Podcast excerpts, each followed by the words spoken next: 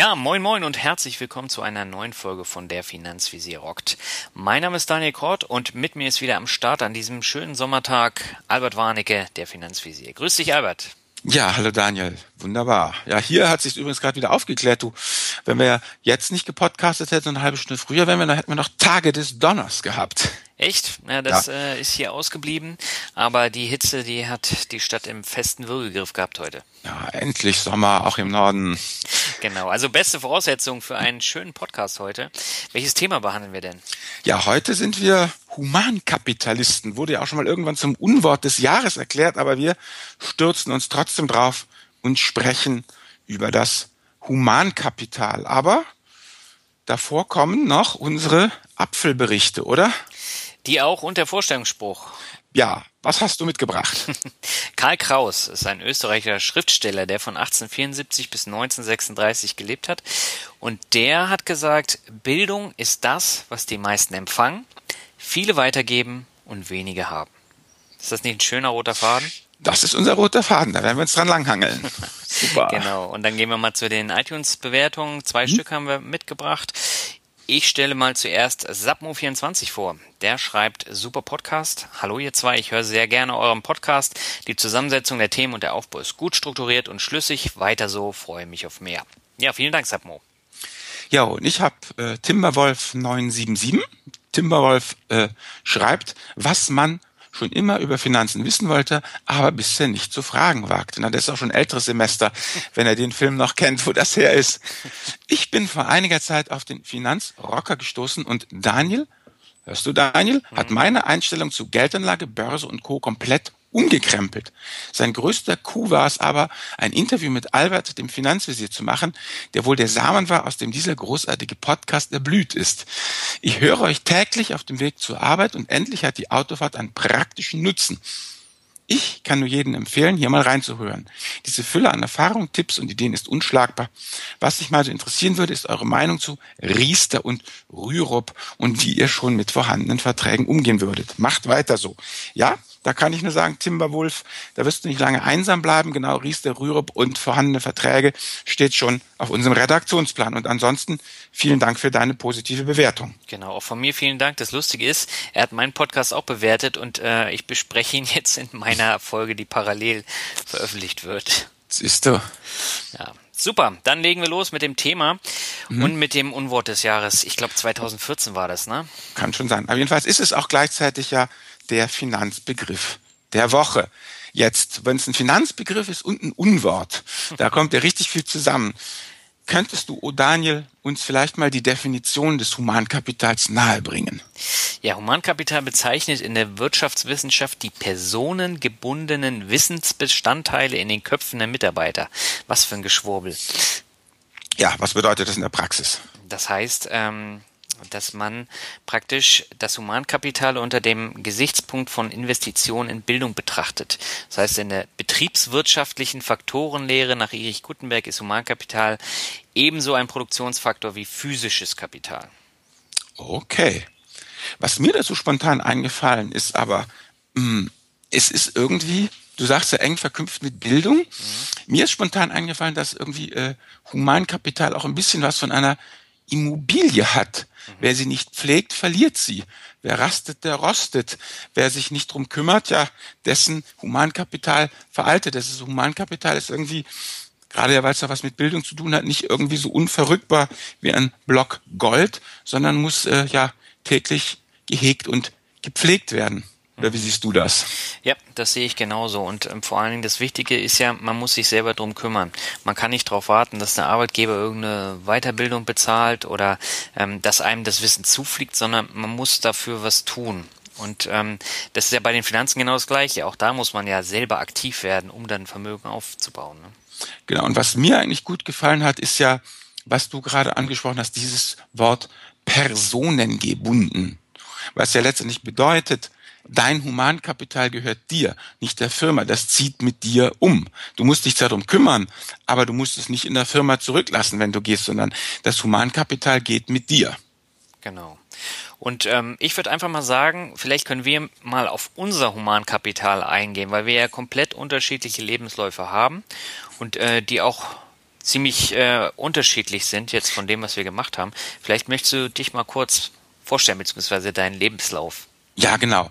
Das denke ich ist auch wichtig, weil ähm, doch, was wir jetzt in, in den nächsten Minuten sagen werden, das ist ja doch immer sehr durch die persönliche Brille gefärbt, damit du als Hörer und Hörerin das ein bisschen einordnen kannst. Also, ich bin 50 Jahre alt, Familienvater, strebe die Silberhochzeit an, habe Ingenieurwissenschaften studiert und habe mir seit dem Zivildienst meine Chefs selber ausgesucht. Ich hatte allerdings nie als Ingenieur gearbeitet, sondern ich war immer in Startups unterwegs zur damaligen Zeit. Da war das Internet ja noch echtes Neuland. Da war ich bei Yahoo, das war das bekannteste Startup. Also letztendlich arbeite ich seit 22 Jahren online auf der Anbieterseite und habe eigentlich schon ewig gebloggt. Also als damals Blogger wirklich von Pyra Labs noch selbstständig war, bevor es vor Google gekauft wurde, hatte ich da schon einen Account.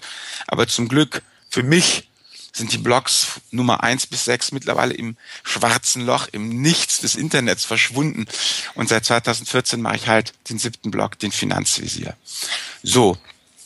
Für mich halt was ich gelernt habe in meinem Leben ist, dass eigentlich formale Dinge ziemlich unwichtig sind. Ich habe mich nie irgendwo beworben, man hat mich immer irgendwie geholt und äh, es ging immer darum, was kannst du und nicht, was bist du. Äh, das ist einfach natürlich wichtig zu wissen für das, was ich in, in, den nächsten Minuten ausführen werde, dass das eben mein Lebenslauf ist. Und bei dir, ja genau, würde ich sagen, du bist ja wirklich, wir sind ja wie Feuer und Wasser, habe ich festgestellt, wie Plus und Minus. Ja, und das sagen ja auch immer einige Hörer, dass wir so schön äh, gegensätzlich sind. Also ich bin 36 Jahre alt, habe keine Kinder, bin nicht verheiratet, habe äh, Politikwissenschaft, allgemeine Rhetorik und neuere Geschichte studiert und war beim Bund, und zwar als Schreibtischtäter. Ähm, und seit acht Jahren arbeite ich im Marketing und entwickle da Kampagnen, Webseiten, Blogs, Texte für große und kleine Firmen, teilweise auf Agenturseite, teilweise dann eben in Unternehmen. Und ähm, habe 2002, also ist jetzt mittlerweile auch schon wieder 14 Jahre her, beim Fernsehen gearbeitet und habe da parallel dann äh, mein erstes äh, Metal-Websign äh, gegründet. Das heißt, so ein Online-Metal-Magazin. Habe dann zeitweise auch noch bei anderen geschrieben und bin seit 2015 als Finanzrocker am Start. Und bei mir war es so, ich wurde nicht immer geholt, sondern zu mir haben sie gesagt, ja, Herr Kort, irgendwie passen wir nicht zusammen vom Lebenslauf her. Und das heißt, äh, ich hatte mehrere hundert erfolglose Bewerbungen. Ja, und dann habe ich jetzt in Wissen investiert und jetzt läuft es genauso wie bei dir, Albert. Ja, das sieht man. Ne? Viele Wege führen nach Rom. Ja, Aber was tun muss man? Eben. Und ich habe jetzt äh, im vergangenen Jahr, ich glaube, über 20 Kurse gekauft zu allen möglichen ähm, Nischenthemen. Mhm. Und äh, seitdem läuft es, ne? Ja. Genau. Also das sind jetzt wir. Jetzt kennst du uns ein bisschen näher. Lohnarbeit ist unser nächster Punkt. Lohnarbeit, Klumpenrisiko und versiegende Quelle. Das klingt natürlich erstmal sehr strange. Es geht einfach darum, hm, wir haben uns mal ein bisschen umgeschaut und geguckt, hm, wenn einfach jemand anfängt zu arbeiten, äh, bis er dann wieder äh, ja aufhört, in Rente geht, hat er ein gewisses Verdienstpotenzial einfach. Und äh, das ist eigentlich sehr interessant. Es geht natürlich ja nach Qualifikation, aber mh, hm, wenn man sich das mal so ähm, ansieht, dann sieht es letztendlich so aus, jemand, der ungelernt ist, ne? wo man sagt, ungelernter, ja toll, was hat nicht mal einen Hauptschulabschluss geschafft. Der hat trotzdem ein Lebensverdienstpotenzial von einer Million Euro. Und jemand, der einen Uni-Abschluss hat, der hat eine, ein Potenzial 2,3 Millionen Euro. Das ist eigentlich erstmal riesige ähm, Zahlen. Klar kann man, das ist mh, hm, hier eine, eine Studie, die wir hier aufgetrieben haben, ähm, über die man natürlich dann auch streiten kann, weil es wird gesagt, die Personen ohne Abitur arbeiten vom 19. bis zum 65. Lebensjahr, durchgängig in Vollzeit und all diese ganzen Geschichten. Klar, ich sagte ja auch Potenzial, aber trotzdem sind das erstmal äh, riesige äh, äh, Summen, die sich aber wenn man das mal aufs Jahresbrutto runterbricht, gar nicht mehr so gigantisch aussehen. Das bedeutet für den Ungelernten ein Jahresbrutto von äh, gut 20.000 Euro und für den mit Hochschulabschluss ein Jahresbrutto von äh, knapp äh, 60.000 hm, Euro. Also mit anderen Worten, das sind echt erhebliche Summen, die natürlich aber ja mit dem Alter immer abfallen. Jedes Jahr, was man das Potenzial nicht ausschöpft, wird es ja nicht aufs nächste Jahr übertragen, sondern eben verfällt. Mhm. Aber man kann ja dieses Glas, was sich dann so langsam leert im Laufe des Arbeitslebens, kann man ja wieder so ein bisschen nachfüllen und dann auch dafür sorgen, dass man dann eben äh, Gehaltssprünge macht oder beim anderen Job dann mehr Geld verdient und ähm, so kann man das auch wieder so ein bisschen ausgleichen. Das stimmt. Damit wären wir bei der versiegenden Quelle.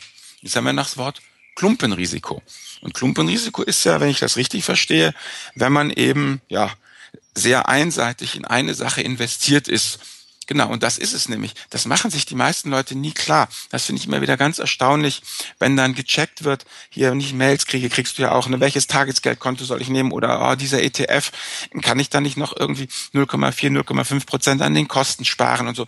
Und wenn du dir das alles anguckst, ja, ich habe hier mal ein kleines Beispiel ähm, gemacht, äh, machen wir mal Folgendes. Du hast einen 40-jährigen Akademiker, und ähm, der hat äh, 100.000 Euro gespart. Und der will das jetzt irgendwie pimpen, ja? Mhm. Also er will den RK1-Anteil, den risikoarmen Anteil, der soll jetzt irgendwie statt 1,52 Prozent bringen und der die Aktien, ähm, der risikobehaftete Anteil soll statt ähm, 5 Prozent, 8 Prozent bringe, dann bringt das in Summe, ja, sollen das ähm, letztendlich 1750 Euro mehr. Also ja, das ist die Summe, die auf dem Tisch liegt. Ich will versuchen, meine 100.000 Euro ertragsoptimieren, dass ich eben pro Jahr 1750 Euro mehr bekomme. Und wenn du dir jetzt aber mal anguckst, was dieser Akademiker für ein merkantiles Restpotenzial hat, dann sind das knapp 1,5 Millionen Euro. Ja, das heißt, ähm, diese 1750 Euro sind natürlich eine Menge Geld und da soll man noch was dann tun. Aber letztendlich sind das ähm, knapp drei Prozent des äh, jährlichen Potenzials, den dieser Akademiker hat. Das heißt letztendlich, und das ist eigentlich für mich das Entscheidende, äh, man muss in aller, aller, aller, aller, allererster Linie darauf achten, im Beruf gut darzustellen. Denn ganz ehrlich, was ist schon äh, die Ertragsoptimierung um ein paar Prozente äh, gegen, gegen Arbeitslosigkeit, ja, weil man den Flurfunk nicht richtig mitbekommen hat oder diese ganzen Geschichten. Oder dass man sagt, nee, ich will nicht umziehen, weil ich ein Haus gebaut habe. Ja, und dann geht's bergab oder all solche Geschichten. Mhm. Ja, das ist ein ganz, ganz wichtiger Punkt, weil ähm, wenn ich mal so überlege, ich bin ja einmal quer durch Deutschland gereist, weil ich ja äh, die Jobs nicht hinterhergeschmissen bekommen habe. Mhm. Das heißt, ich bin ähm, nach Mannheim gegangen, ich bin nach äh, Hamburg gegangen, ich habe in Tübingen mhm. studiert und ähm, ja, ich musste dann halt hinterherziehen. Das heißt, ich konnte mir jetzt auch gar kein Haus oder eine Wohnung mhm. ans Bein binden, mal davon abgesehen, dass ich eh nicht die Kohle gehabt hätte. Aber mhm. ähm, da muss man dann halt schon überlegen, gerade wenn man in einem Job arbeitet, wo man nicht so gefragt ist, ähm, wo, wo äh, die Konkurrenz halt auch sehr groß ist. Genau. Und deshalb denke ich mal, das ist ja die Geschichte, hm, die uns ja dann auch so wichtig ist. Man muss ja dann irgendwie versuchen, dieses Klumpenrisiko wegzukriegen, weil wer letztendlich, wenn du auf, zu 100 Prozent auf deinen Arbeitslohn angewiesen bist unvermöglich noch Schulden hast, weil das Haus abbezahlt werden muss, ja, also jetzt keine irgendwie äh, über die über die Verhältnisse gelebt Schulden, sondern also ganz normale Schulden wegen Haus.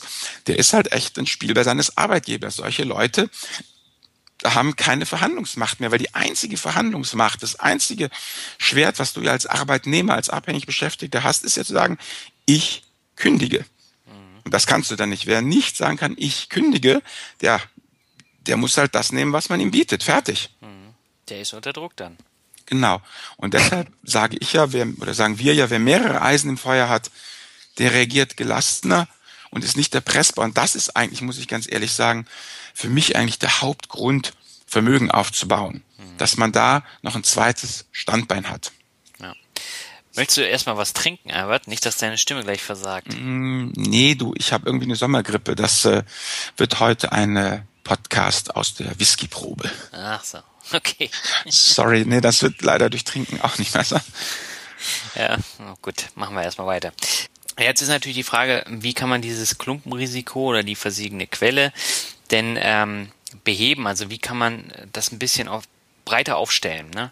Und ähm, da ist die Frage, was kann man machen? Ich habe es ja eben schon gesagt, wie ich das gemacht habe. Mhm. Ich habe jetzt sehr viel in Kurse investiert, ich habe mir jetzt eine Weiterbildung gekauft, ähm, eine, eine Online-Weiterbildung zum äh, Thema BWL und ähm, mache dann halt parallel auch noch ganz viel mit Zeitschriften, mit Büchern, mit Podcasts. Und das ist ja eigentlich dann auch kostenlose Bildung, die ich mir dann aneignen kann. Ja, und du bist als Blogger aktiv, weil du baust ja ein Nebenbusiness auf hier mit ja. dem Finanzrocker. Das ist ja das nächste Standbein. Also letztlich sind es ja dann so drei Standbeine. Das eine ist halt die Erwerbsarbeit, die abhängige Erwerbsarbeit. Das zweite die, die Kapitalanlage und das dritte eben die Selbstständigkeit, die Teilzeitselbstständigkeit. Mhm.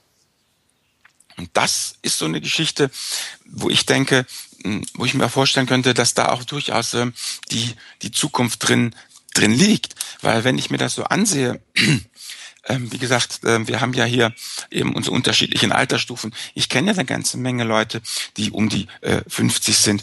Und da muss man auch einfach ganz klar sagen, es gibt ja zu jedem Alter die passende Karrierestufe. Mhm. Will sagen, als 50-jähriger Geschäftsführer oder Bereichsvorstand kannst du dich ja locker noch woanders bewerben. Mhm. Kein Thema. Aber ein 50-jähriger Sachbearbeiter, der sollte bitte jetzt seine Position gefunden haben und muss dann auch sehen, dass er da äh, ja bis letztendlich 67 mehr oder minder überdauert. Also es gibt natürlich auch Ausnahmen die gesuchten Spezialisten. Klar, da äh, kannten wir auch einen, ähm, der wollte dann damals mit 65 äh, endlich in Pension. klar, den haben sie halt bekniet und gesagt, nee, nee, ne, weil der war halt der extreme Humankapitalist, weißt du, dessen Kopf war vollgestopft mit all dem Zeug, wie es halt ingenieurmäßig funktionierte. Das war eine, weißt du, kennst du auch diesen Spruch von dem Ingenieur, der kommt und, und, und die Anlage beklopft und dann eine, eine Rechnung stellt, wo drauf steht, äh, 50.000 Euro und der äh, äh, Firmeninhaber sagt, was, 50.000 Euro, ist das nicht zu viel? Naja, sagt der Ingenieur dann, ne? ein Euro fürs Klopfen und 49.999 Euro dafür zu wissen, wo man klopft. Also solche Leute, klar, die werden dann bekniet und die kriegen dann auch nach 65 noch Beraterverträge. Mhm. Aber ich denke, die Masse muss sehen, wo sie bleibt. Also zum Beispiel Giesig und Devrion in München, ich weiß nicht, die kennt man ja auch, äh, die machen ja die, die ganzen Geldscheine drucken, die und die ganzen äh, Chipkarten, die haben da ihre Fertigung dicht gemacht. Ja, auch ein Bekannter, 54, das war's jetzt. Der geht jetzt wieder zurück ins Ruhrgebiet, weil äh, er ist mit einer Krankenschwester verheiratet. Äh, damit ist München für die gestorben. Die brauchen jetzt ein billigeres Pflaster. Also das ist das einfach, dass ich denke, je älter man wird, umso umso mehr Standbeine muss man haben, weil dieses Thema ähm, abhängige Beschäftigung immer unsicherer wird. Und das muss noch nicht mal was mit einem zu tun haben, ja. So eine Firmenverlagerung oder sowas kann ja kommen und dann ist halt aus. Mhm. Dann stehst du da. Ja, das Problem ist ja auch, dass immer mehr befristete Verträge äh, jetzt genau. ausgestellt werden. Die Zeitarbeit boomt, ähm, die Leute werden ausgenutzt bis zum geht nicht mehr, gerade die Leute, die eben kein Studium haben mhm. und ähm, abhängig sind. Und das wird dann halt gnadenlos ausgenutzt und äh, die Leute bei den Zeitarbeitsfirmen, die holen sich dann eine goldene Nase. Und ähm, deswegen muss man immer versuchen, etwas dagegen zu tun. Jetzt du als Hörer, du tust ja jetzt schon was. Du bildest dich jetzt in Form von Podcasts weiter oder in mhm. Form von ähm, äh, den Blogs, wenn du die denn liest. Aber grundsätzlich gibt's ja mehr. Und äh, vielleicht sollten wir da ja auch nochmal ganz kurz drauf eingehen, was man denn machen könnte. Ja, dann sprich. Generell ist es ja so, Bildung bringt die höchste Rendite und das merkt man dann ganz schnell. Also bei mir hat es jetzt knapp drei Monate gedauert, bis ich ähm, von 0 auf 100 mit dem Blog gekommen bin. Das heißt, ich habe da in diverse Kurse, Online-Kurse investiert. Also ich habe ähm, Udemy genutzt, habe mir da ein paar Kurse gekauft. Das ist ein riesengroßer E-Learning-Anbieter aus den Staaten, der in Deutschland immer mehr ähm, Fuß fasst. Es gibt aber auch deutsche Pendants, wie jetzt zum Beispiel Learnity, ähm, wo das funktioniert. Und das heißt, das ist jetzt ein echter Boommarkt. Und ähm, da kann man dann investieren zu allen möglichen Sachen, also berufliche Geschichten, private Geschichten jetzt zum Beispiel. Ähm, wie blogge ich überhaupt? Und äh, da kann man dann schauen, oder wie podcaste ich? Also ich habe mir ja einen Kurs gekauft, beziehungsweise ähm, der war kostenlos und habe damit gelernt, wie mache ich das, wie setze ich das auf, ähm, wie bringe ich das an die Leute. Und ähm, das habe ich mir halt selbst angeeignet. Das ist jetzt nicht vom Himmel gefallen. Und darüber hinaus kann man halt äh, dann auch nochmal ähm, online studieren zum Beispiel. Das äh, ist ja auch immer mehr im Kommen. Das heißt dann mhm. ähm, Online-Master draufsetzen zu einem bestimmten Thema oder nochmal einen Bachelor machen zu einem komplett anderen Thema. Oder halt eine ergänzende Weiterbildung. Also ich habe ja bei mir gemerkt, so ich bin zwar Politologe und Historiker, aber so das Thema BWL, äh, da könnte ich noch mal so ein bisschen ähm, was lernen. Und deswegen habe ich gesagt, da die Lücke möchte ich schließen. Das kostet mich dann zwar ein bisschen Geld, aber mein Gott, ähm, ich will es einfach machen. So, und deswegen habe ich da Geld investiert. So, und jetzt nach knapp über einem Jahr, äh, da ist dieses Wissen halt da und das wird dann auch sofort honoriert. Und äh, die Leute sehen halt, was ich dann mit dieser ähm, Weiterbildung dann auch geschafft habe. Gut, wenn ich das mal ein bisschen zusammenfasse. Eigentlich sagst du ja, vieles lässt sich gratis, aber nicht umsonst, denn die Zeit hast du ja mitgebracht, ne? Ja. Aus dem Internet holen. Das siehst du ja, sieht man eben an, an, an deinem Blog. Und letztendlich eben, denke ich mal, also für mich persönlich eben genau, vieles hole ich aus dem Internet und dann in Kombi mit einer leistungsfähigen Stadtbibliothek hat man eigentlich alles äh, was man braucht. Weil, wie gesagt, ich bin dann doch noch ein bisschen konservativ. Manchmal habe ich es einfach gerne gedruckt. Deshalb die Stadtbibliothek. Und da findet man ja auch. Ja, genau. Ja. Aber jetzt geht's ja weiter. Das Entscheidende für mich ist eigentlich, weil du ja sagtest, ich bin Politologe, mhm. aber ich gucke mir trotzdem die BWL an. Man muss eigentlich, denke ich, das Geheimnis, wie man in sich selbst investiert, immer offen bleiben, mhm. neugierig sein, alles ansehen vor allem ohne Ideologie unterwegs sein mhm. und immer bereit zu dieser, ja, schumpeterschen Zerstörung, ne, was der gesagt hat, diese kreative Zerstörung, also dass man einfach seine Glaubenssätze hinterfragt, über Bord wirft und guckt, wie sehen denn die Fakten wirklich aus, was ist der Plan hinter dem Plan mhm. und äh, die ganzen Sachen einfach äh, kritisch äh, hinterfragt. Wie gesagt, ich hatte ja auch da mal dieses Bezeichniserlebnis, wo wir da in Karlsruhe spazieren waren, meine Freundin und ich, weil dann flog da so ein NPD-Pamphlet vorbei. Und ich habe es natürlich gleich aufgehoben und gelesen, einfach weil ich vielseitig interessiert bin. Ja, ich Schimpfe gekriegt, wie kannst du was von der NPD lesen? Und ich sage, ja, ich lese es, aber lesen bedeutet ja nicht gleich gutheißen, aber man muss ja einfach mal wissen, ja, was alle möglichen Leute so von sich geben und dann kann man das ja einsortieren. Also das denke ich ist eigentlich das Wichtigste. Also was ich einfach gerade auch viel jetzt äh, ja in meiner Generation sehe, man ist ja 50, man hat sich ja soweit eingerichtet im Leben, ne? Die, die keine Kinder haben, sind jetzt im Beruf gut gesettelt, fahren zweimal im Jahr ne, in Urlaub, ist soweit alles, die eigene Wohnung ist soweit abbezahlt. Man hat sich eigentlich ganz gut eingerichtet. In, in der Firma kann man blind, findet man den Weg zur Kantine und wieder zurück. Und die, die Kinder haben, gehen die Kinder langsam aus dem Haus und es kommt alles so in ruhigeres Fahrwasser. Und da kommt dann schon mal so, ne, oh nö, muss ich jetzt nicht mehr lernen, geht eigentlich auch ohne mich. Und da denke ich halt, das ist halt schlecht, weil das ist so dieses schleichende Abgehängtsein, dass man dann irgendwann äh, ja äh, mit äh, mit 60 eben feststellt, dass man irgendwie wirklich das ganze Neue nicht mehr mitkriegt. Ne? Mhm. So, nö, was braucht kein Netflix? Also Fernsehen, Bewegtbild ist ja eh nicht so toll und ich, ich habe doch, mir reicht die Tagesschau, die gucke ich gerne um acht und naja, es geht ja ehrlich gesagt gar nicht darum, unbedingt jetzt am Beispiel Netflix das mal klar zu machen, ähm, dass man jetzt äh, da bestimmte Filme guckt, sondern das Interessante an Netflix ist ja eigentlich zu erleben, wie das ist, wenn du Bewegtbild gucken kannst, ohne dass dir von außen einer vorgibt, wann du es zu gucken hast. Und das ist ja eigentlich das. Und das ist ja eher diese Geschichte, wo man dann eben am Ball bleibt, weil das natürlich dann auch das Lebensgefühl der Leute prägt. Und, und darum geht's mir eigentlich, dass man also dann auch auf der Metaebene ein bisschen unterwegs ist und guckt, was bedeutet das eigentlich ja? Oder eben, wo ich sage, ähm, meine Mutter hat mir letztens einen Stapel äh, Briefe zurückgegeben, ähm, ganz nett gebündelt, die ich während meiner Studienzeit ihr geschrieben habe. Das werden meine Kinder mit mir nie machen. Ja, warum nicht? Weil wir nicht miteinander reden, sondern weil es jetzt nur noch diese WhatsApp-Fetzen gibt. Ja, das ist halt aber auch eine ganz andere Art, ja. Und da muss man einfach investieren, dranbleiben und einfach dafür ein Gespür zu kriegen. Und dann bleibt man auch, auch frisch. Mhm. Das ist ein sehr spannendes Thema. Lass uns doch nochmal so ein bisschen in die Zukunft schauen. Ja, los. Ich bin gerade dabei, äh, mein Buch ähm, fertig zu lesen, was ich jetzt im Blog auch besprechen werde. Und zwar ist das Buch Geht's noch? Und ähm, es handelt von der Rentner GmbH. Und zwar ist das ein Unternehmen in den USA namens Vita Needle und die stellen so Hohlnadeln für Bälle und für, für Krankenhäuser auch da. Und die beschäftigen Rentner. Also ein Großteil der gesamten Beschäftigten ist über 65. Okay. Und äh, in diesem Buch haben sie dieses Beispiel auf den deutschen Markt äh, praktisch ähm, mal übertragen, um zu schauen, könnte das in Deutschland auch funktionieren? Wie entwickelt sich ähm, Deutschland demografisch? Ich meine, wir alle wissen, wie sich das entwickelt. Es entwickelt sich sehr schlecht.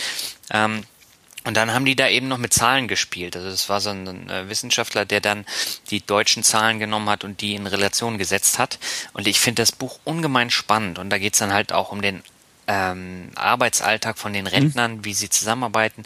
Und dabei ist halt herausgekommen, die bleiben geistig fit, weil die ja immer auch was Neues lernen müssen und äh, die haben ein Zusammengehörigkeitsgefühl. Jetzt mal davon abgesehen, mhm. ob man gesund bleibt oder nicht, aber ähm, wäre das nicht auch eine Option für den deutschen Markt, einfach um auch diese Rentenlücke mal zu schließen? Ja klar, ich meine, das wird ja auch mein, meine Generation muss ja schon bis 67 arbeiten. Mhm. Und äh, ja, ich denke, da wird ja auch was passieren. Also es kann nicht sein, dass, äh, dass die Leute dann also mit 67 in, in, in Rente gehen, ja, und, und was ist dann? Also du musst ja auch was, ich sehe das jetzt an, an ja, an den Rentnern, die ich kenne, ja, mhm. die haben sich ja alle was draufgepackt, um agil zu sein mhm. und, und rumzulaufen. Auf jeden Fall. Ja. Und ähm, das ist halt wirklich äh, eine sehr wichtige Frage. Und ähm, eine weitere Frage ist das Thema Arbeit 4.0. Das ist ja immer mehr im Kommen. Das heißt, ähm, man arbeitet nicht mehr in einem Büro, man hat flexible Arbeitszeiten, man kann von äh, rund um den Globus arbeiten und gerade im Silicon Valley, da gibt's ja ganz interessante äh, Arbeitsmodelle bei diesen ganzen neuen Firmen wie Google und so. Und ähm, wenn das jetzt hier rüber schwappt nach Deutschland, ähm, das wird den Markt auch nochmal revolutionieren, glaube ich, den Arbeitsmarkt. Ja gut, vor allem, weil ja auch immer mehr Jobs der Digitalisierung letztendlich zum, zum Opfer fallen. Also das geht ja von unten frisst sich das ja äh, immer weiter hoch. Also ähm, ja, ist jetzt alles noch ähm, äh, Zukunftsmusik, aber ähm, wenn du mal die Science Fictions dir anguckst, ja, wenn es da irgendwelche Leute gibt, die schwer verletzt sind, dann hast du entweder Fantasy, dann kommt der Magier, macht ne, zicke zacke Hühnerkacke und dann ist der Recke wieder heil. Oder im Science Fiction kommt diese Person in irgendeine Röhre, ja, und dann wird es halt eben ja naturwissenschaftlich gelöst und wird die Person da an alle möglichen Schläuche angeschlossen und geheilt. Und ähm, ja, das wird, wird weiter so kommen. Ich meine, wenn ich mir überlege, zum Beispiel, ähm, warst du mal bei der Computertomographie oder mal, wie heißt es da, MRT oder diese ja, ganzen. Hm. Ja, siehst du da überhaupt noch einen Arzt? Nee, das machen äh, Helfer. Genau, so. Also es machen Helfer. Und dann die Auswertung, äh, die macht ja noch ein Arzt, glaube ich, ne? Aber letztlich ist das ja auch bloß Mustererkennung, ja. Das ist doch die erste Möglichkeit, wo man den Arzt einsparen kann. Und wo die Maschine dann die Mustererkennung macht von dem, was da zu sehen ist. Und die macht das präziser, die ermüdet nicht, die hat keinen schlechten Tag, die hatte keinen Stress mit der Frau oder was weiß ich, ja. Und äh, ich denke, so wird das, wird das weitergehen in alle möglichen äh, Bereiche. Wie gesagt, wenn ich mir auch sehe, wie die Sensortechnologie Fortschritte macht, also da werden wir sowieso uns noch, noch auf viele Sachen gefasst machen. Ich vielleicht nicht mehr, aber meine Kinder auf jeden Fall. Also Arbeit, so wie sie jetzt ist, weißt du, dieses sozialdemokratische, jede Arbeit ist besser als keine, das wird auf Dauer nicht durchzuhalten sein weil es einfach nicht mehr so viele Jobs gibt. Genau, und da musst du dich halt äh, spezialisieren. Du musst ähm, vielseitig einsetzbar sein. Ich glaube, das ist der Knackpunkt, um da halt mitzuschwimmen. Und wenn ich jetzt mit, mit 40 ähm, sage, ja, diese ganzen neuen Medien und Internet und so, das ist eh nicht meins und da habe ich auch keinen Bock drauf, dann fällst du hinten über. Und genau da muss man dann halt angehen und sich immer mehr damit beschäftigen. Wie auch immer das aussieht. Aber ich meine, es gibt ja so viele Möglichkeiten, dass man da dann halt drei, vier Schritte äh, gehen kann, die man vorher dann halt eingespart hat. Ja, gut, das ist ja das. Also wenn ich meine persönliche Sicht zum Thema Humankapital, was ich so denke, ist, dass es halt ja sich immer mehr differenziert und dass dieses ich tue das, was alle tun, wird halt immer weniger ein Erfolgsmodell sein, was natürlich auch ein bisschen im krassen Gegensatz zu dem ist, was, wenn ich sehe, wie jetzt Schule so funktioniert, da ist ja immer noch sehr viel. Lern das und fertig, ja. Dieses, dieses, man muss sich halt differenzieren, man muss seinen eigenen Weg gehen, man muss halt einfach, ja, für das, was man macht, geschätzt werden. Man nimmt uns beide, ja. Mhm. Wir erzählen ihnen auch nichts Neues unter der Sonne, ja. Ja, sorry, also, aber wir machen das halt, ne, auf unsere unnachahmliche Art und Weise, die man eben mögen kann oder nicht mögen kann. Mhm. Ich mit meiner Whisky-Stimme. Und äh, so läuft das dann. Und da kann dann was draus, draus werden. Also ich denke, das ist, ähm, ja, unsicherer wird in der Zukunft, mhm. aber vielleicht auch selbstbestimmter. Wer sich, wer will, der kann sich besser informieren als alle vorherigen Generationen. Ja. Aber man muss es halt auch auch tun, weil diese betonierten Lebensläufe mit goldener Uhr zum 50. Firmenjubiläum, die wird's halt immer immer weniger geben. Mhm. Und man muss halt einfach gucken, wie man sich in dieser Digitalisierung und Vernetzung ähm, ja positioniert. Ich habe jetzt hier gerade ein Beispiel, wo ich dran rumtüftel, einen Blogartikel, der demnächst kommt, über diese ganzen Robo-Advisor. Mhm. Ich denke, also, dass sich das zum Beispiel auch aufspaltet, dass du einfach diese Vermögensverwaltung, die wird eben gnadenlos digitalisiert, automatisiert ja. zu geringsten Kosten. Das bedeutet aber nicht, dass man keine Menschen mehr braucht weil man braucht immer noch Menschen, die jetzt als Berater, als Psychocoach äh, genau auf ihren, ja, auf den Kunden eingehen und sagen, nein, das passt für dich, guck mal, ja, behalt die Nerven in der Krise oder wow, es geht hoch ohne Ende. Nein, wir beleihen jetzt nicht das Haus, ja, wir verwenden jetzt nicht Haus und Hof, es wird auch wieder runtergehen. Und das ist einfach ein Nutzen und Mehrwert, den keine Maschine nie nimmer bringen wird. Aber diese Nische muss man halt finden und da muss man halt rein. Und alles, was zu Commodity wird, alles, was sich auf lange Sicht wird, alles, was man einer Maschine übertragen kann, auch von einer Maschine gemacht werden. Einfach wegen der Kostenvorteile. So ist es. Ja, und vor allen Dingen äh, auch die Generation Y, ähm, die hm. hat es jetzt auch einfacher, weil sie erstens ähm, digital aufgestellt ist, also als Digital Native.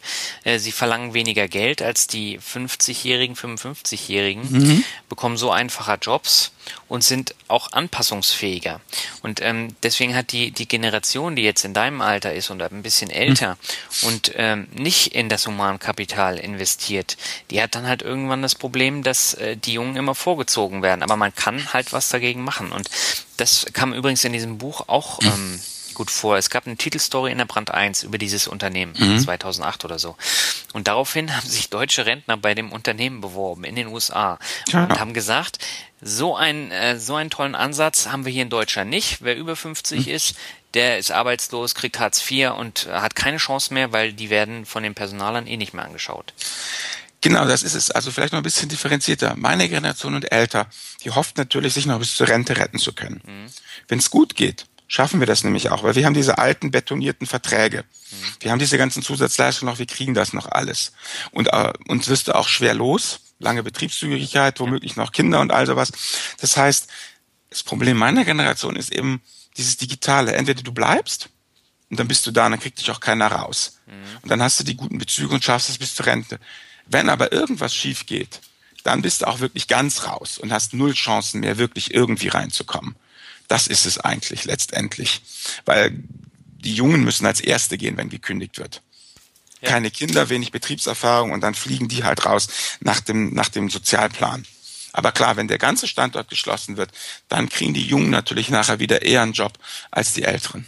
Ja, und äh, vielleicht sollten wir jetzt auch nochmal, bevor wir dann äh, mal ein Fazit ziehen, ähm, nochmal ganz kurz darauf eingehen. Das Thema Vermögensbildung, ähm, das ist natürlich sehr wichtig, aber, ähm, aber du hast ja eingangs schon gesagt, viel wichtiger ist es, dass man äh, das dann eben auch in die versiegene Quelle in, investiert. Ne?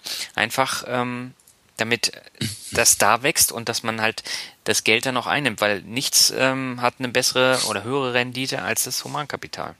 Ja, das ist es. Und was ich jetzt einfach sagen muss, ist, wie gesagt, klingt jetzt echt super spießig, ja ja, wer sozusagen ein anständiges Gehalt und vernünftige Bedingungen habe, der muss halt vom Fähigkeit und vom Können auch deutlich besser sein als die, als die Konkurrenz. Und was doch immer wieder ich feststelle, sind diese, ja klar, es muss fachlich einfach, ja, du musst es fachlich drauf haben.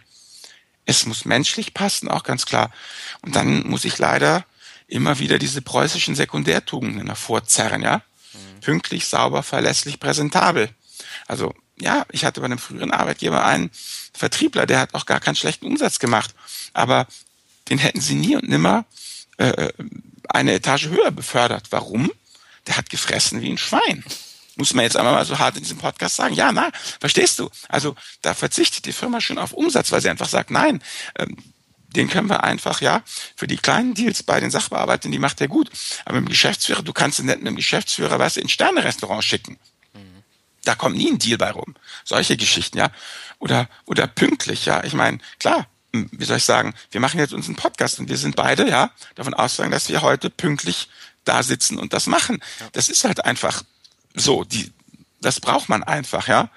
Und deshalb denke ich sozusagen, ja, ich mal sagen, was haben wir gelernt jetzt in diesem Podcast? Was sollte man mitnehmen? Ja, man braucht eine gute Ausbildung. Ohne gute Ausbildung läuft nichts. Jetzt klinge ich schon wie mein Vater. Bin, ist aber einfach so. Ja, ist scheiße, ist aber so. Also, und dann rein in den Arbeitsmarkt. Zusehen, dass man sich gut positioniert, ja, dass man auch irgendwas macht, wo man dann auch ähm, äh, ja äh, einen, ne, einen vernünftigen Job hat. Also ich rede jetzt natürlich, klar, als Ingenieur bin ich immer der Meinung, man muss Ingenieurwissenschaften, Naturwissenschaften oder VWL, BWL, Jura studieren.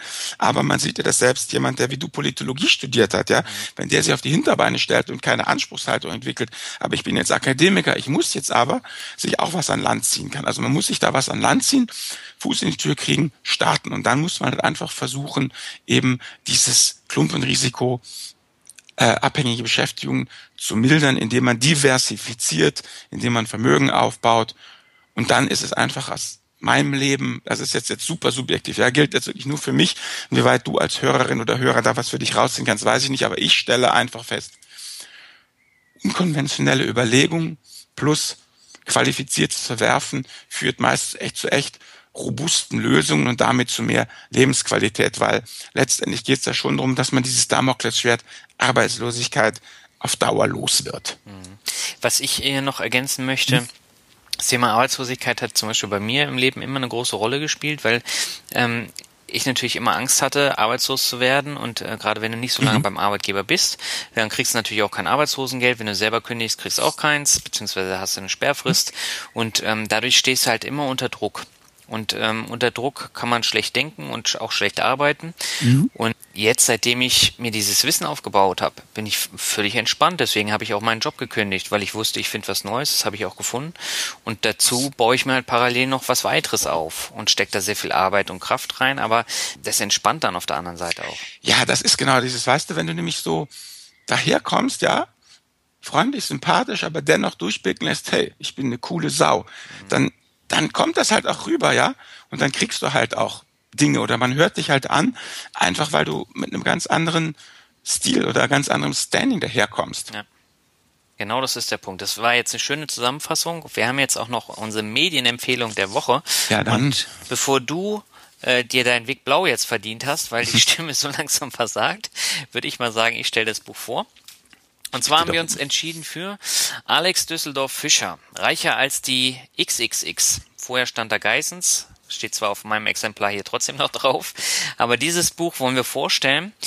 Und äh, der eine oder andere wird es wahrscheinlich schon kennen. Ich habe Alex Fischer ja in meinem Podcast interviewt. Das ist nach wie vor noch das längste Interview mit 90 Minuten. Ähm, das ist auch ja, zum Thema Immobilien ähm, wegweisend, mehr oder weniger, weil er ja da sehr viel Erfahrung hat. In diesem Buch geht es aber nur am Rande um Immobilien. Immobilien sind so der Aufhänger für ähm, die Tatsache, wie du eine Geldmaschine erkennst, baust und betreibst. So, und das erklärt er in dem Buch am Beispiel Immobilien, wie er es gemacht hat. Aber es geht auch darum, wie du ein Mindset entwickelst, mit dem man Erfolg und Geld anzieht. Das klingt jetzt alles sehr abgehoben, aber das Buch selber ist sehr praktisch erläutert und man kann da sehr, sehr viel mitnehmen und auch konkret dann anwenden. Und er stellt halt Werkzeuge vor, die man braucht, um dann wirklich auch frei zu sein, um dann sagen zu können, ja, ich habe mir einen Geldmagneten gebaut, das erklärt er da tatsächlich, ähm, und bin jetzt mehr oder weniger finanziell frei und kann ähm, mich dann um andere Sachen kümmern. Und er hat es jetzt überschrieben mit 43 zeitlose Erfolgsgesetze, mit denen man finanzielle Freiheit und die Ziele erreicht. Das war jetzt sehr viel Input, glaube ich. Und ähm, mir hat das Buch sehr, sehr gut gefallen. Man kann sehr viel mitnehmen. Aber Albert, du hast es ja auch gelesen, ne? Was ja, ich, kann, ich finde es auch, ja, es ist eigentlich, wie soll ich sagen, es ist halt auch ein Immobilienbuch, ja. Er hätte es aber auch mit Venture-Kapital oder mit Aktien oder mit, mit seiner eigenen Kneipe ja als Beispiel nehmen können, weil es ist letztendlich ein, ein sehr interessant und gut geschriebenes äh, Psychobuch, ja. Und er ähm, nimmt sich da ja auch äh, durchaus äh, nicht äh, nicht allzu ernst, ja. Er schreibt halt auch ähm, wie er äh, jetzt hier einfach äh, ja mh, durchs Leben gegangen ist, ja, und wo er äh, falsch daneben gelegen hat, ja, wo eben irgendwie diese eine Geschichte, ich finde es jetzt gar nicht, ja, wo es einfach darum ging, äh, dass ähm, er durchaus ja schon ganz erfolgreich war, aber irgendwie ihm ja äh, ein, ein Kumpel gesagt hat, du Alex, du bist eigentlich schon ganz okay, aber eigentlich bist du auch ein ziemlich anstrengendes Arschloch. Und äh, er, äh, der erstmal echt total schockiert war und sagt, hallo, ich doch nicht, ja, ich bin hier der Größte und der Beste im Ring. Und sich dann doch in der stillen Minute mal hingesetzt hat und ähm, sich überlegt hat, naja, dieser Typ, der mir das gesagt hat, den schätze ich eigentlich sehr und der ist eigentlich äh, sonst ein totaler besonnener äh, Mann. Und äh, was hat das eigentlich zu bedeuten? Und dann eben erkannt hat, ähm, ja, was das eigentlich für seinen Erfolg bedeutet und ähm, für seinen Auftritt gegenüber anderen Leuten und wie er dann eben auch an sich gearbeitet hat und dann durchaus eine Menge Sachen äh, gedreht hat. Aber das ist ja das, was wir in unseren Blogs ja auch genau sagen. Ja, es kommt letztlich darauf an, wie man die Sachen angeht und auf das Mindset. Also ich kann es auch äh, nur wirklich äh, im, empfehlen, weil es ist es ist auch nett geschrieben, ja. Also wie gesagt, hier, wenn ich einfach mal hier aufschreibe, hier arbeite nur mit Leuten, die wirklich wollen. Das heißt, äh, ähm, ja, äh, äh, er hat halt geschrieben, äh, wie er äh, ja am Anfang Vermittler, also es ging doch irgendwie Immobilienvermittler und dann wollte er mit jemandem zusammenarbeiten und hat die immer bearbeitet und bearbeitet und angerufen und äh, er ist den Leuten hinterhergelaufen und jetzt hat das total umgedreht. Er sagt, ich arbeite nur noch mit Leuten, die sichtbar wollen. Lerne ich also einen Vermittler kennen, so spreche ich mit ihm eine Stunde lang über Persönliches. Hm? Er möchte einfach wissen, was es für ein Mensch ist und äh, ja, dann gibt er ihm so ein Einführungsseminar das ist genau diese Geldmaschine, die du gesagt hast. Ne? Du musst das nämlich nicht mehr selber machen und sagt, du, guck dir das mal an, könntest du dich damit anfreunden. Und äh, ja, wenn dieser äh, Vermittler dann Interesse an der Zusammenarbeit hat, dann äh, ruft er an und äh, ja, dann äh, kommt dieser Vermittler zurück und ist interessiert. Ja, und dann machen die beiden ganz wunderbar weiter und es läuft. Man ist ja auch so wie mit uns beiden. Ne? Wir machen ja auch unseren Podcast, weil wir beide äh, wollen und fertig. Mhm. Wobei er hat das Ganze ja automatisiert. Also er, er coacht die Leute nicht mehr, sondern er hat ja seinen, seinen Immobilieninvestor Meisterkurs oder Masterkurs und ähm, den kriegt er dann ähm, zugeschickt, kann sich da durcharbeiten und er muss halt nicht jeden einzelnen coachen. Und das war nämlich sein Problem. Er hatte dann keine Zeit mehr für andere Projekte, sondern musste die Leute ständig coachen und da waren da Leute dabei, die halt nicht wollten. Und das hat ihn dann angenervt, deswegen hat er es automatisiert. Und als Beispiel hat er ja da genommen, man muss den Rhein nicht ähm, flussaufwärts schwimmen, weil das kostet einfach viel zu viel Kraft und es bringt überhaupt nichts, sondern man muss mit dem Strom schwimmen. Und das ist diese Automatisierung, die er mit diesen Masterkursen dann entwickelt hat. Exakt. Und es ist eben auch ein Filter, weil wer seinen Masterkurs anguckt und ihn nicht versteht oder un für Unfug hält, mhm. ist er gleich aussortiert. Ja. ja, also ich würde sagen, ich schließe mich deiner Meinung an. Das ist doch schön. Dann haben wir wieder ein schönes Schlusswort und ich glaube, du kannst jetzt deine Stimme ein bisschen schonen mhm.